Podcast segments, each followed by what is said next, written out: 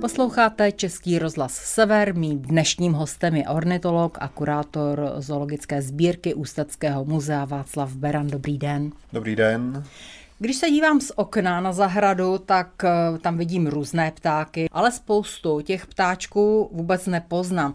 Napovíte mi, jak by třeba like jako já mohl spolehlivě ty jednotlivé druhy ptáků rozeznávat? Existují na to třeba nějaké pomůcky? Tak vzhledem k tomu, že ptáci jsou nejproskoumanější skupinou živočichů vůbec na světě a mezi lidmi jsou velmi oblíbení, tak těch pomůcek je opravdu hodně. Teď nově máme na českém trhu knížku, která se jmenuje Ptáci, příručka k určování všech evropských druhů od uh, pana Huma, která je opravdu vynikající, je to fotografický klíč a je skvělá. A potom uh, taková mezi ornitology klasika, je Collins, eh, klíč k určování ptáků z celé Evropy. Ale lajky to může trošku mást, tyhle ty publikace, protože tam opravdu můžete nalézt všechny druhy u nás velice vzácné takže opravdu, pokud chcete začít na zahradě, nebál bych se vybrat jakoukoliv knihu v knihkupectví, eh, vlastně jenom třeba s výřezem druhu, je to často jednodušší, než začít těmito podrobnými publikacemi. Takže vy byste doporučoval začít těmi ptáky v tom našem nejbližším okolí? Určitě, když chcete začít, tak klidně buď to doma, anebo i ve městech. Dříve to nebylo tak bohaté, ale ptáci v posledních desetiletích zjišťují, že tam města jsou pro ně opravdu velice dobrá prožití, bezpečná, nachází zde dostatek potravy, často mnohem více než ve volné krajině a proto eh, je to i dneska trend mezi ornitology, městská ornitologie. Je nějaká hodina nebo nějaké roční období, kdy se ti ptáci vyhledávají k tomu poznávání lépe? Obecně nejvyšší aktivita ptáků je ráno, takže ornitologové, pokud sčítáme ptáky, třeba chceme zjišťovat nějaké kompletní seznamy na dané lokalitě, tak ty rána jsou opravdu klíčová. Pokud ptáky začínáte, možná z toho hlediska nejsnažší bude zima, protože v zimě je u nás nejmenší počet e, druhů ptáků, takže ty druhy, které budete výdat, budou omezené, bude jich jenom pár a snadno se naučíte ten základ. Určitě, když budu chtít toho ptáka nějak zařadit, tak mě bude zajímat velikost, pravděpodobně také nějaké zbarvení, jaké další znaky ještě mi pomohou rozlišit, o jakého ptáka se jedná. Opravdu ta velikost a zbarvení jsou klíčové. Potom je dobré se vždycky zaměřit na zobák, protože zobák vlastně určuje, co ten daný pták eh, žere a vlastně podle toho také rozlišíte ty jednotlivé druhy do kategorií, takže jestli to je zobák silný, na první pohled vidíte třeba, že slouží k louskání semen nebo tvrdé potravy, nebo jestli je naopak tenoučký a vhodný jenom ke sbírání hmyzu, a podstatné jsou také nohy, e, takže vlastně délka nohou velmi často pomůže k určování ptáků a velmi často spousta druhů ptáků jde určit i čistě jenom podle siluety, podle takzvaného jizu, e, i toho, jak se ten pták chová, jestli třeba třepe ocáskem nebo sedí úplně v klidu a podobně, takže těch znaků je opravdu hodně. Ptáky můžeme rozlišit i podle toho jejich zpěvu nebo hlasového projevu.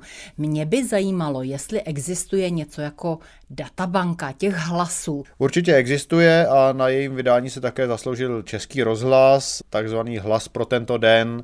Vlastně byl velmi populárním v českém rozhlase po, myslím, dlouhá desetiletí a všechny tyhle ty vlastně eh, hlasové nahrávky jsou na eh, CD, případně jiných nosičích k dispozici, ale případně samozřejmě eh, je i celosvětová databáze hlasů, která je zdarma přístupná. Každý druh těch zvuků vyluzuje mnoho, nejenom zpěv, ale i další vábení, teritoriální hlasy a podobně, takže stát se expertem na hlasy je opravdu náročné. Na vlnách Českého rozhlasu Sever si s ornitologem Václavem Beranem povídáme o ptácích, o tom, jak je od sebe rozpoznat. Mě by ale zajímalo, jací opeřenci, a teď tím nemyslím slepice, jsou v Čechách nejběžnější. Úplně nejhojnějším druhem v České republice je síkora koňadra a pěnkava obecná. Oba dva tyhle ty druhy se uvádí, že jich u nás může být až 5 milionů párů. Kteří ptáci dále ještě patří těm hodně zastoupeným? Nejrozšířenější jsou ty druhy, kteří jsou takzvaní generalisté, kterým je vlastně trošku jedno, kde, kde žijí a dokáží se přizpůsobit různým prostředím. Mezi velice hojné druhy patří třeba i e, pěnice černohlava, budníček menší, v minulosti to byl zvonek zelený, který byl plošně rozšířen, ten je nyní naopak velmi vzácný. Může to být třeba čížek lesní, kterého naopak najdete v jehličnatých lesích od středních poloh výše, takže těch běžnějších druhů je stále docela dost. Můžeme my jako lajci, běžní občané podpořit nějak ty ptáčky, eh, kteří se nám líbí a kteří bychom chtěli, aby se v našem okolí vyskytovali co nejvíc? Určitě těch možností, jak každý může ptáky a vlastně celkově biodiverzitu podpořit, je opravdu hodně. Můžete pomoct těm ptákům i tím, že se jim začnete věnovat, poznáte je a začnete vlastně ta pozorování zadávat do ornitologické databáze a následně potom je možné eh, ty údaje využít při ochraně těch druhů. Můžete sledovat i například, kde ptáci ve městech hynou, protože často naráží třeba do skleněných ploch a je pro nás velmi důležité tyto informace mít, takže pokud někde naleznete uhynulého ptáka třeba pod oknem, výlohou a podobně, zase zaznamenat to do databáze. Ale můžete jim i přímo pomáhat, třeba při krmováním na krmítcích, ale úplně ideální je třeba i vytvořit eh, na zahradě, případně ve svém okolí někde plochy, které jsou druhově bohaté nejen pro ptáky, takže pokud máte zahradu a trávník na ní, nesekat ho každý týden sekačkou, ale nechávat tam místa, kde opravdu dovolíte rostlinám vykvést a vyplodit semínka, zajistit dutiny pro hnízdění ptáků, třeba tím, že vyvěsíte budky, anebo ideálně si necháte na zahradě nějaký starší strom, kde ta dutina bude nebo pokud vám straka rozklobe zateplenou fasádu, tak hned nevolat nějakou firmu, aby vám tu dutinu zadělala, ale nechat tam ptáky vyhnízdit a podobně, takže těch možností je opravdu hodně. Co se týče těch budek, je to tak, že jeden typ budky se hodí pro všechny ptáky, nebo každý má jiné ty potřeby? Eh, některé druhy jsou velmi specifické, začal bych třeba tím, takže pro rory se určitě budete muset vyvěsit speciální budku někam eh, na vyvýšené místo. Eh, takzvaný rorísovník je vlastně většinou podlouhlá budka s uh, iž oválným vletovým otvorem, která musí být alespoň 4 metry nad zemí. A samozřejmě potom i v této budce zahnízdí často jiné druhy, ale rorí se určitě nedostanete do nějaké budky s malým vletovým otvorem na strom. Většinou je to tak, že je důležitá velikost vletového otvoru. Takže eh, pokud ten vletový otvor je dostatečně velký pro daný druh, který hnízdí v dutinách, tak tam může hnízdit i přesto, že jste chtěli třeba dát na zahradu budku pro síkorku, tak vám v ní zahnízdí vrabec polní, protože se tam prostě vejde. A Takže jsou... oni si upraví tu budku eh, podle svých potřeb. Uh, ano, jsou schopni si ji upravit vevnitř podle svých potřeb. Většina druhů tam nosí rostlinný materiál, Eh, a upravuje si ho, zase je to druhově specifické, takže pokud jste prošvihli, kdo vám v budce hnízdil, tak stále máte šanci na podzim zjistit, kdo to byl podle toho, co je vevnitř nanošeno. Uh, jenom málo druhů si umí upravit vlastní velikost toho otvoru. Mým dnešním hostem v dopoledním expresu Českého rozhlasu Sever je ornitolog Václav Beran. O ptácích jsme si něco řekli, ale pojďme si povídat chvíli o práci ornitologa. Co je takovou vaší hlavní náplní? Já mám to štěstí, že pracuji v Muzeu města Ústí nad Labem, takže eh, mojí eh, pracovní náplní tady je péče o sbírku a rozšiřování sbírky. Další částí té mé práce je práce s veřejností, takže pořádám vycházky za ptáky, vítání ptačího zpěvu a podobně ale hlavní gro té mé práce je opravdu odborná činnost venku v terénu, takže eh, buď to eh, závislá na projektech, protože se nám tady v muzeu docela daří získávat i často mezinárodní projekty, anebo systematická dlouhodobá práce týkající se třeba sčítání ptáků, anebo cílená pomoc některým druhům. Já se hodně zaměřuju na sokola stěhovavého a vlastně snažím se mu zajišťovat do, dobré hnízdní podmínky na lidských stavbách. Může být práce ornitologa i nebezpečná? Ta naše práce je opravdu velmi specifická, takže já se hodně pohybuji ve výškách, takže třeba v loňském roce jsem strávil mnoho desítek hodin na sloupech velmi vysokého napětí, kde jsem instaloval podložky pro uh, velmi vzácného raroha velkého, samozřejmě ve spolupráci s energetiky a pod přísným dohledem pracovníků ČEPSu ale pohyboval jsem se ve výškách 20 až 40 metrů a velmi blízko velmi vysokému napětí, takže to bych určitě označil za nebezpečné. A potom rád lezu i po stromech, po komínech, takže eh, samozřejmě může stát cokoliv. Bál jste se někdy při té své práci?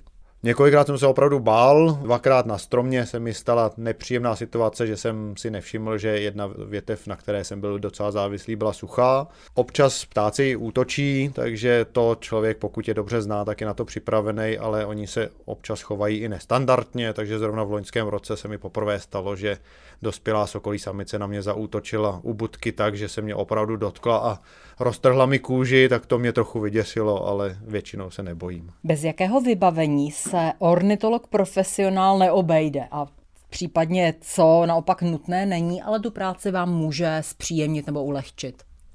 Výhodou té naší profese je, že k práci toho potřebujeme opravdu stále málo, takže klíčový je dalekohled, bez toho se opravdu dobrý ornitolog neobejde. Pokud se pohybujete podle vody eh, nebo se snažíte odečítat třeba kroužky těm ptákům, tak se velice hodí i takzvaný stativový dalekohled. Klíčový je zápisník, to buď to klasický papírový, který ornitologové stále velmi často využívají, anebo v dnešní době elektronický, protože máme už skvělé aplikace na zaznamenávání ptáků, takže já používám tablet, který nosím v takové speciální kapsičce na břichu a je kdykoliv k dispozici na zapsání všeho, co vidím, protože paměť je velice zrádná. Já si práci ornitologa představuji takovou jako hodně samotářskou. Je to velice různorodé a záleží spíš na povaze toho ornitologa. Jsou kolegové, kteří opravdu jsou velmi společenští, mohou potom zpracovávat třeba data od široké veřejnosti, spolupracovat, dělat akce pro veřejnost já jsem spíše ten samotář, takže eh, opravdu pro mě eh, já naprostou většinu času, kdy jsem v terénu, trávím sám, protože pokud jsem s někým, tak výrazně klesá moje pozornost a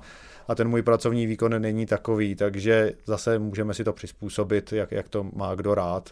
Pro některé činnosti v terénu je ale nutná součinnost více lidí, takže pokud se dělají třeba sčítání dravců na nějaké ploše a podobně, tak tam je k nezaplacení, když máte třeba 10-15 spolupracovníků, ale na naprostou většinu těch úkonů stačí, když je člověk sám a soustředí se na to dobře. S ornitologem Václavem Beranem jsme ve vysílání Českého rozhlasu Sever probrali poznávání ptáků, nejčastější druhy u nás, zastavili jsme se i u práce ornitologa, ale mě by zajímaly perličky z ptačí říše, tak třeba například. Je opravdu pravda, že eh, labutí pár párem zůstává po celý život? Částečně ano, labutě jsou si věrné, takže opravdu je to tak, že pokud eh, oba partneři přežívají, tak eh, spolu hnízdí dlouhodobě a často na stejné lokalitě. Co už je mýtus, je to, že pokud jeden z nich zemře, tak druhý už zůstává do smrti sám. Tak obecně eh, to funguje v přírodě tak, že pokud jeden z těch partnerů zemře, tak ten druhý si najde jiného partnera. Takže ano, jsou si věrní, ale ne až za hrob. A jak je to se síčkem? Také je to jenom povídačka. Dřív naši předkové věřili, že když se ozval síček, takže prý ohlašoval uh, smrt. Jak tohle to vzniklo? Asi tak, že uh, vlastně pokud byl někdo nemocný nebo už vlastně se blížil ten jeho konec, tak uh, se v té místnosti, kde ten člověk byl, svítilo a svítilo se tam i v době, kdy světlo bylo ještě velmi vzácné, umělé, dneska už se svítí všude, ale v minulosti to bylo poměrně drahá záležitost si rozsvítit a jak všichni vědí, eh, světlo eh, láká hmyz, který vlastně v noci za tím světlem letí a síček má velice rád hmyz na svém jídelníčku, takže on se často stahoval právě k těm osvětleným oknům. Takhle mohla vzniknout ta legenda, my jsme narazili na tu ptačí věrnost. Platí to jenom u těch labutí, nebo to je standard u těch ptáků? Eh, věrnost u ptáků je spíše velká výjimka, eh, většinou u těch velkých druhů tomu tak je, ale u těch menších ne. Dlouho to ornitologové neměli nijak potvrzené, ale od té doby, co vlastně můžeme dělat analýzy DNA u potomků, tak víme, že spousta druhů si je velmi nevěrných, i přesto, že se tváří, že jsou takzvaně monogamní, že žijí v páru, tak se ukazuje, že eh, velké procento těch potomků je právě mimo párových. Chovají se někteří ptáci třeba kuriozně, nějak, jak bychom to vůbec nečekali? Napadl mě na první dobrou krutihlav, což je velmi málo známý druh ptáka, který rád hnízdí v dutinách a pokud by se vám ho podařilo chytit, tak byste byli velmi překvapení tím, že on by začal kroutit hlavou ze strany na stranu. Vlastně nedává to na první pohled vůbec žádný smysl, proč vlastně nebrání se, neklobe, nesnaží se vás podrápat, ale jenom jako takový hadrový panáček neustále kroutí hlavou. U ptáku není příliš běžné, že by byli velmi agresivní a napadali člověka, ale třeba některé sovy, pokud se dostanete blízko ke jejich hnízdišti, tak vás opravdu mohou přímo napadnout a to také považujeme za kuriozní chování, které může být tedy i trochu nebezpečné. Někteří ornitologové na to zaplatili i životem, protože když lezli eh, do sového hnízda, tak vlastně ten třeba puštík obecný, který je tím velmi typický, tak váží méně než jedno kilo, ale když vás překvapí někde na stromě a vlastně plnou silou do vás narazí, tak můžete ztratit rovnováhu. Jako velmi kuriozní eh, mi přijde aktivita střízlíka obecného, což je jeden z našich poměrně běžných velmi malých druhů ptáků, můžete ho vidět i v zahradách a podobně který pro svoji samičku eh, na začátku hnízdní sezóny postaví až 12 hnízd na jednou a nechá samičku vybrat, které se jí líbí a v tom potom hnízdí. Takže to doufám, že nebude nikdy eh, vzorem pro lidi, protože to by, myslím, že v dnešní době eh, byli pánové odsouzení k nezdaru. Říká ornitolog Václav Beran. Já děkuji za zajímavé povídání a příště zase naslyšenou. Také děkuji a přeju hodně času stráveného v přírodě.